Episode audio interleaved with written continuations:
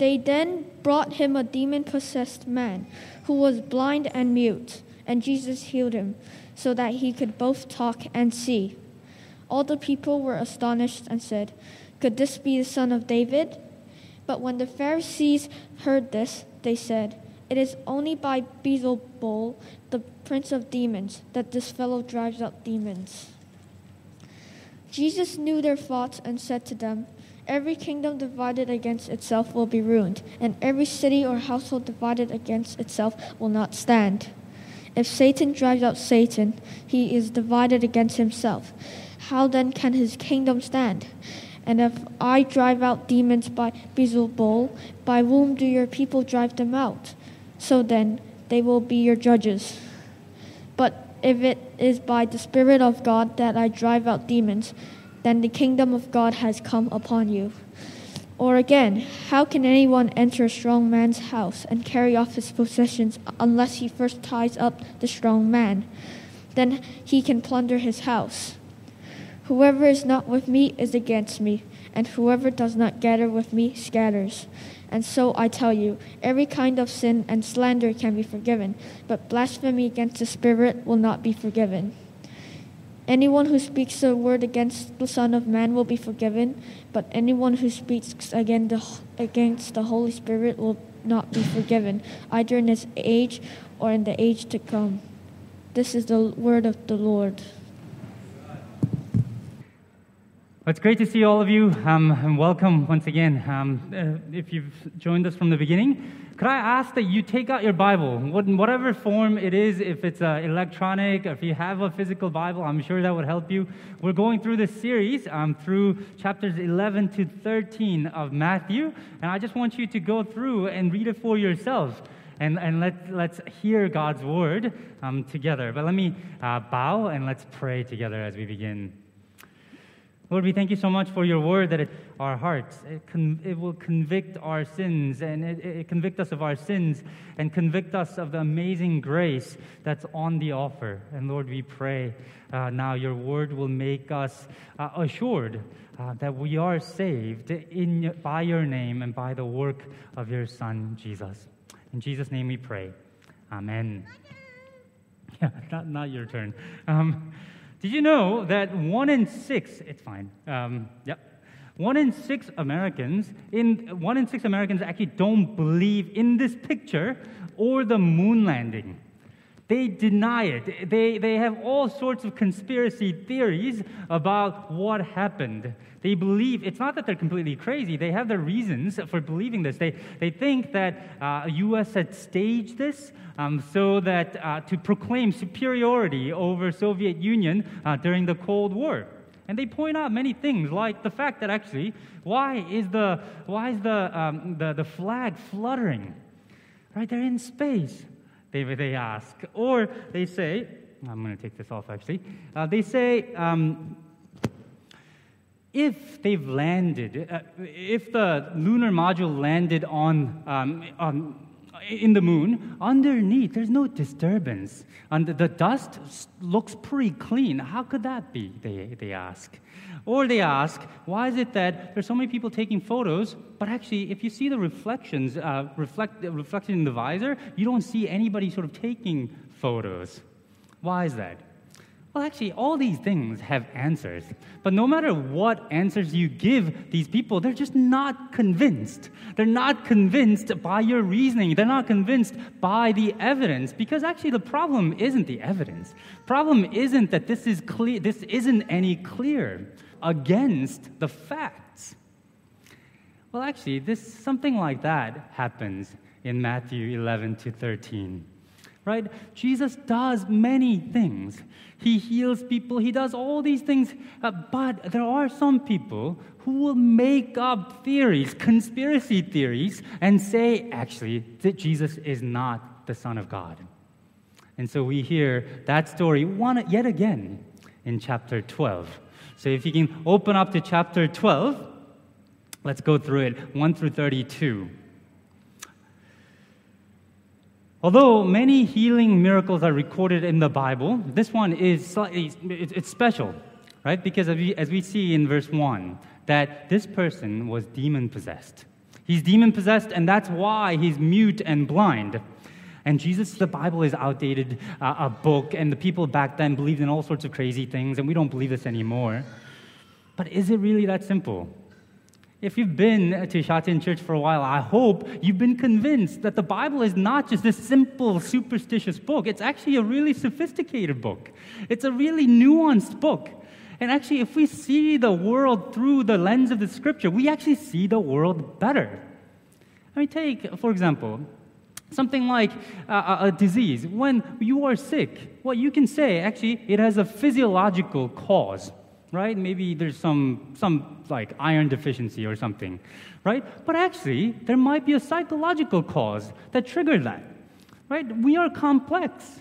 And actually, it's not, it's often not either or, it's actually both often. And we imagine the world kind of like this too. I don't know if you've seen this. We imagine the world kind of the, the realm of the flesh. And then there are sort of structures and culture and that sort of stuff, world. And then there's Satan, as if there are three separate sort of realms. Actually, that's not quite right. The world is more like this, right? All these things Satan, the world, the culture, the, our body, our mind they're all sort of interacting with each other. They're all one. It's complicated. We are complex. Often, modern people present, present themselves and they think that they are more sophisticated than us or than people who believe in God because they don't believe in the supernatural. And the Bible says, actually, that's a really naive view of the world. If you believe that all the evils in this world have natural causes, that there's no supernatural like being, uh, Satan or evil forces, well, then you are naive. You're not going to see the world correctly. You're not going to see the world uh, with clear eyes. The Bible says we need to look at the world with the realm, uh, with the supernatural realm in mind as well. The devil is alive and active, and we need to know that. But what it says, what Jesus says here, is really that in the whole world, there are two kingdoms at work. Two kingdoms at work. Verse 26, Jesus calls Satan's kingdom his kingdom. And verse 28, Jesus says, There is a kingdom of God that he has brought. He is the son of David who has brought the kingdom of God to earth. The world, eh, the kingdom of God is forcefully approaching. It has come, and one sign that kingdom that that kingdom has arrived, verse 28, evil beings, demons are being driven away by the power of the Spirit of God. But I want to add that just because there are two kingdoms presented, it doesn't mean that two kingdoms are equal, right? The two kingdoms are not equal kingdoms. Uh, think about it this way. Uh, this is what I mean. In the Gospels, there's never a fight between Jesus and, and, and demons. You know what happens when demons from far away see Jesus? Do you know what happens? They don't run away. They think it's useless to run away. They run towards Jesus. They bow down before Jesus and they beg for forgiveness from Jesus. They say, Did you come to hurt us? Please don't hurt us because they know that it's not a fight. God does not fight with Satan. He, he, he, he, has, he has everything under firm control.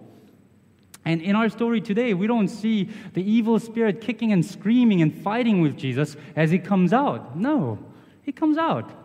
Jesus, I don't, it, was, it must have been unremarkable that actually Matthew does not record what happened. Right? Jesus doesn't fight with the evil spirits because it's easy for him. I don't know exactly why. I don't know why, why exactly God has allowed Satan to roam over the world, why he's, he seems to have this influence, why he's called the prince of this world. I don't know exactly why. The Bible doesn't tell us, but the Bible does tell us that his power is limited. The Bible does tell us what, that in due time, God will get rid of Satan and all the evil forces in this world. He will do that. The evil one has no power.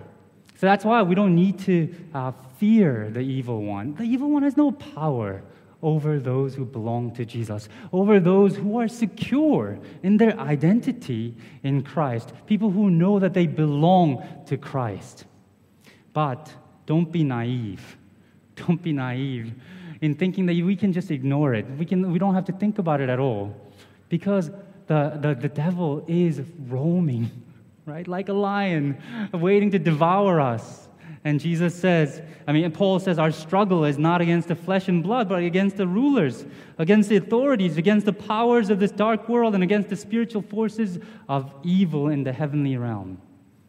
Understand and factor in the fact that actually evil spirits are around. We don't need to fear it, but we need to know what's going on as we see the reality around us.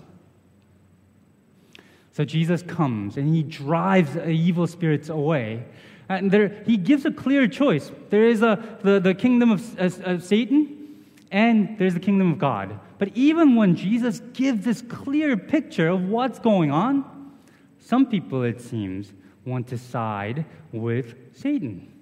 Some people seems uh, that they, they're so set against Jesus that they would rather um, uh, uh, fight against uh, uh, Christ.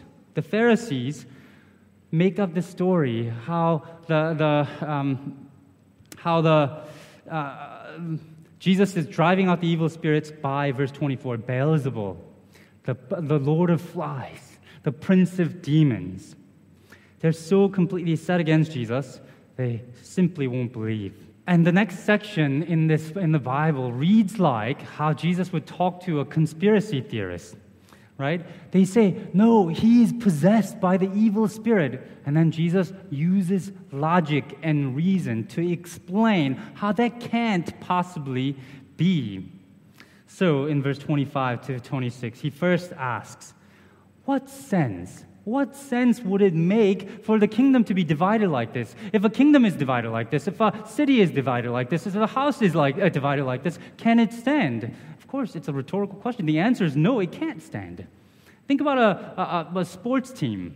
You know, LeBron James just won uh, the NBA championship, right? If LeBron was playing secretly against his own team, can that team, could that team have won the NBA championship? Of course not. You can't have one team play and have some members play against itself and still expect to win. It doesn't make any sense. This strategy doesn't make sense.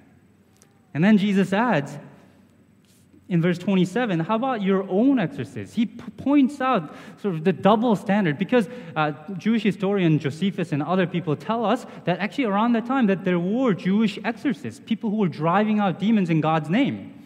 And actually, they think that, that it, is, it is done by God's name, it is done by God's power. And Jesus says, Well, how about yours? How can you hold that standard with them and you say that I am driving out demons um, by, demon, by, by the devil himself?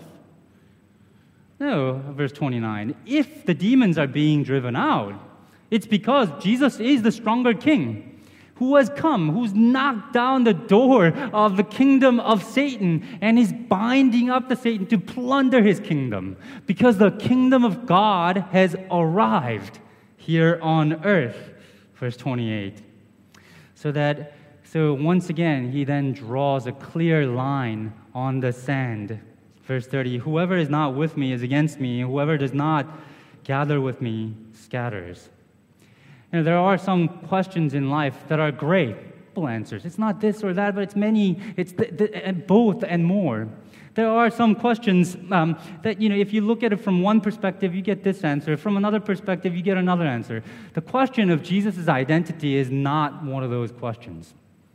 To those people who were there, to those people who saw uh, Jesus driving out demons, who, to those people who saw Jesus healing people, there's only one clear answer as to who Jesus is. He is the Son of God, the, the, the, the, descendant of David, the king who was promised to come.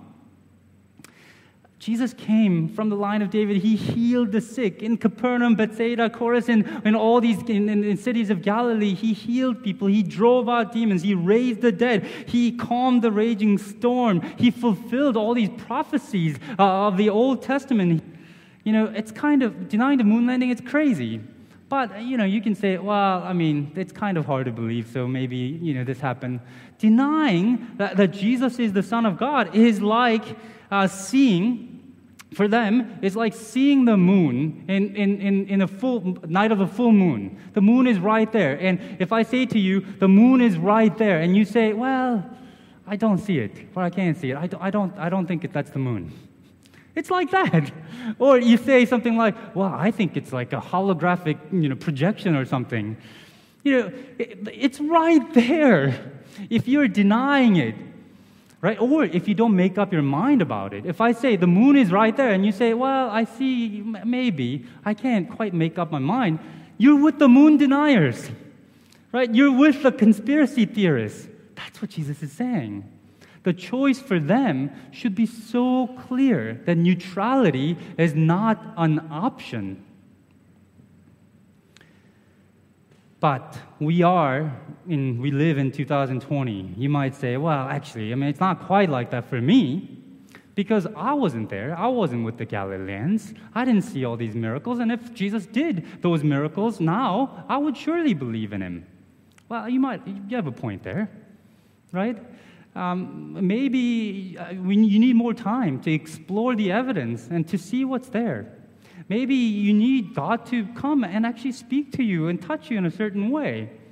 But I still want to harden that no matter what God does in your life, no matter what evidence God gives you, you say, well, I, that's just not enough.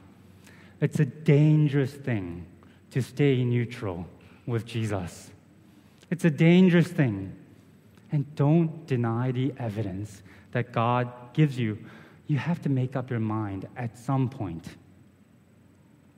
But what we see again and again is that people deny Jesus. No matter what God does, even in, in, in the face of it's the warning about the blasphemy against the Holy Spirit, the unforgivable sin. And William Cowper uh, was a hymn writer who was a close friend uh, to uh, John, uh, John Newton, who wrote Amazing Grace. Uh, they wrote lots of hymns together. They wrote a hymn book together. He, William Cowper wrote, God moves in, in one point, because he was obsessed that he might have committed this unforgivable sin. And he got so depressed that he was committed to a mental institution. It's a dangerous thing. I know people who have similar, who have had similar thoughts who are church members. So let's ask what's the blasphemy against the Holy Spirit? What is it? Well, I think the context is our best help here. The Pharisees, despite all the evidence in front, front of them, opposed Jesus. And on top of that, they made up conspiracy theories about how Jesus must have been possessed by the evil one, by Beelzebul, rather than admitting that Jesus is the Son of God. Right? At the face of this clear evidence, they oppose Jesus and they accuse. But is it really just about the words? Is it because they said these words that they can't be forgiven? I, I don't think so. Um, because uh, those words are unforgivable because they betray the condition of their heart. We're going to get into this next week a bit more, but look down to verse 34. Chapter 12, verse 34. You brood of vipers, how can you who are evil say anything good? For the mouth speaks of what the heart is full of. Jesus doesn't mince any words there, right? You brood of vipers, you evil. But uh, what he's saying is, you are saying these things because your heart is set against me, because your heart is evil. It's not the words, the problem is with their heart. Blasphemy against the Holy Spirit are words that show the evilness of the heart, that rejects and opposes Jesus at the face of overwhelming evidence. I'm not sure what William Cowper um, said or thought that he thought that he might have uh, committed the unforgivable sin. But the fact that he was thinking about this shows that he didn't commit the unforgivable sin right? Because it's not just something about saying these words at the fit of rage, right? Because you're really angry at something and you got, God, I hate you, or whatever it is. Even the most blasphemous words against God, it's not the words. It's the heart that is set against God. That, that, that's the problem. It's much more serious than just saying something. The context, tell, the context tells us that. The rest of the New Testament tells us that. That the only unforgivable sin is rejecting the source of forgiveness, Jesus Christ. Turning against the Holy Spirit, who's there to give us a new heart. That's the only unforgivable sin. And perhaps a better way to see this, another way to see this, is uh, to see the unbelievable offer of forgiveness that's given here. Take a look at verse 31 and 32. Again, every kind of sin and slander can be forgiven. You know, people are so evil that we invent ways of doing evil, ways of sinning. Every kind of sin can be forgiven cheating on tests, lying, greed, lust, envy, adultery, selfishness, stealing, backstabbing, abortion, murder, anger, whatever the sin is, all kinds of sins can be forgiven. It will be forgiven in Jesus Christ. Even the words, to emphasize this, Jesus says, even the words said against the Son of Man can be forgiven. I mean, can it get any like clearer than that? You know, we've been talking about how Jesus has been talking about how great he is, right? A couple weeks back, Jesus said that John the Baptist is the greatest man who ever lived because he got to introduce me. Because I brought the kingdom of God and he's the one who introduced me. He's the greatest man who ever lived. I mean, could you imagine saying me saying something like that to like Niels? Niels is a great man because he, he gets to work with me. He gets to introduce me. But, but Jesus, that's what Jesus said. John the Baptist is the greatest man who has, who's ever lived um, because he got to introduce me. And he says, words that are said against me, against, the, against me, can be forgiven. And St. Paul is a prime example of that, right? St. Paul, Paul hated Christianity. He must have despised the work of the Holy Spirit. He persecuted. He was there when, eh, when, eh, when someone was stoned. Stephen was stoned to death. He was watching over the clothes, approving. He went and persecuted the church, but when he repented, he became as white as snow. He was forgiven. His guilt was gone. None of you are worse than St. Paul. And whenever you turn to Christ, you will be forgiven. You see, all sins, no matter how grave, can be forgiven. It's preposterous to think that Jesus would turn away anyone who truly is coming to him, you know, repenting. Can you imagine Jesus saying, Oh, but actually, when you were 16, you said those words, so you're out? Can you imagine him saying that? Saying that? Of course not. His grace is much bigger than that. It's the only, uh, the only unforgivable sin is turning away Jesus, turning away the Holy Spirit, the source about Him. Because He says, whoever is not with Him is against Him. Sitting on the fence and remaining there is a vote for the prince of demons.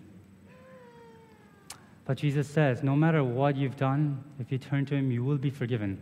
So, Shatin Church, I want you are forgiven as long as you are in Christ. It doesn't matter how hard Satan works to dig up your past, how hard he accuses your conscience.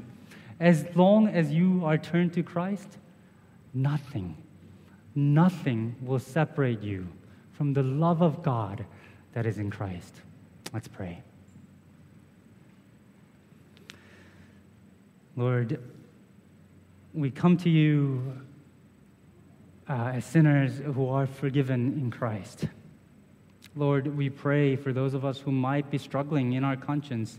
Would you, by the power of your Spirit, assure us, assure of us our salvation in you, our, uh, your love for us.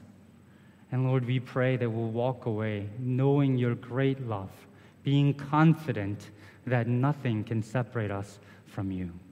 In Jesus' name we pray. Amen.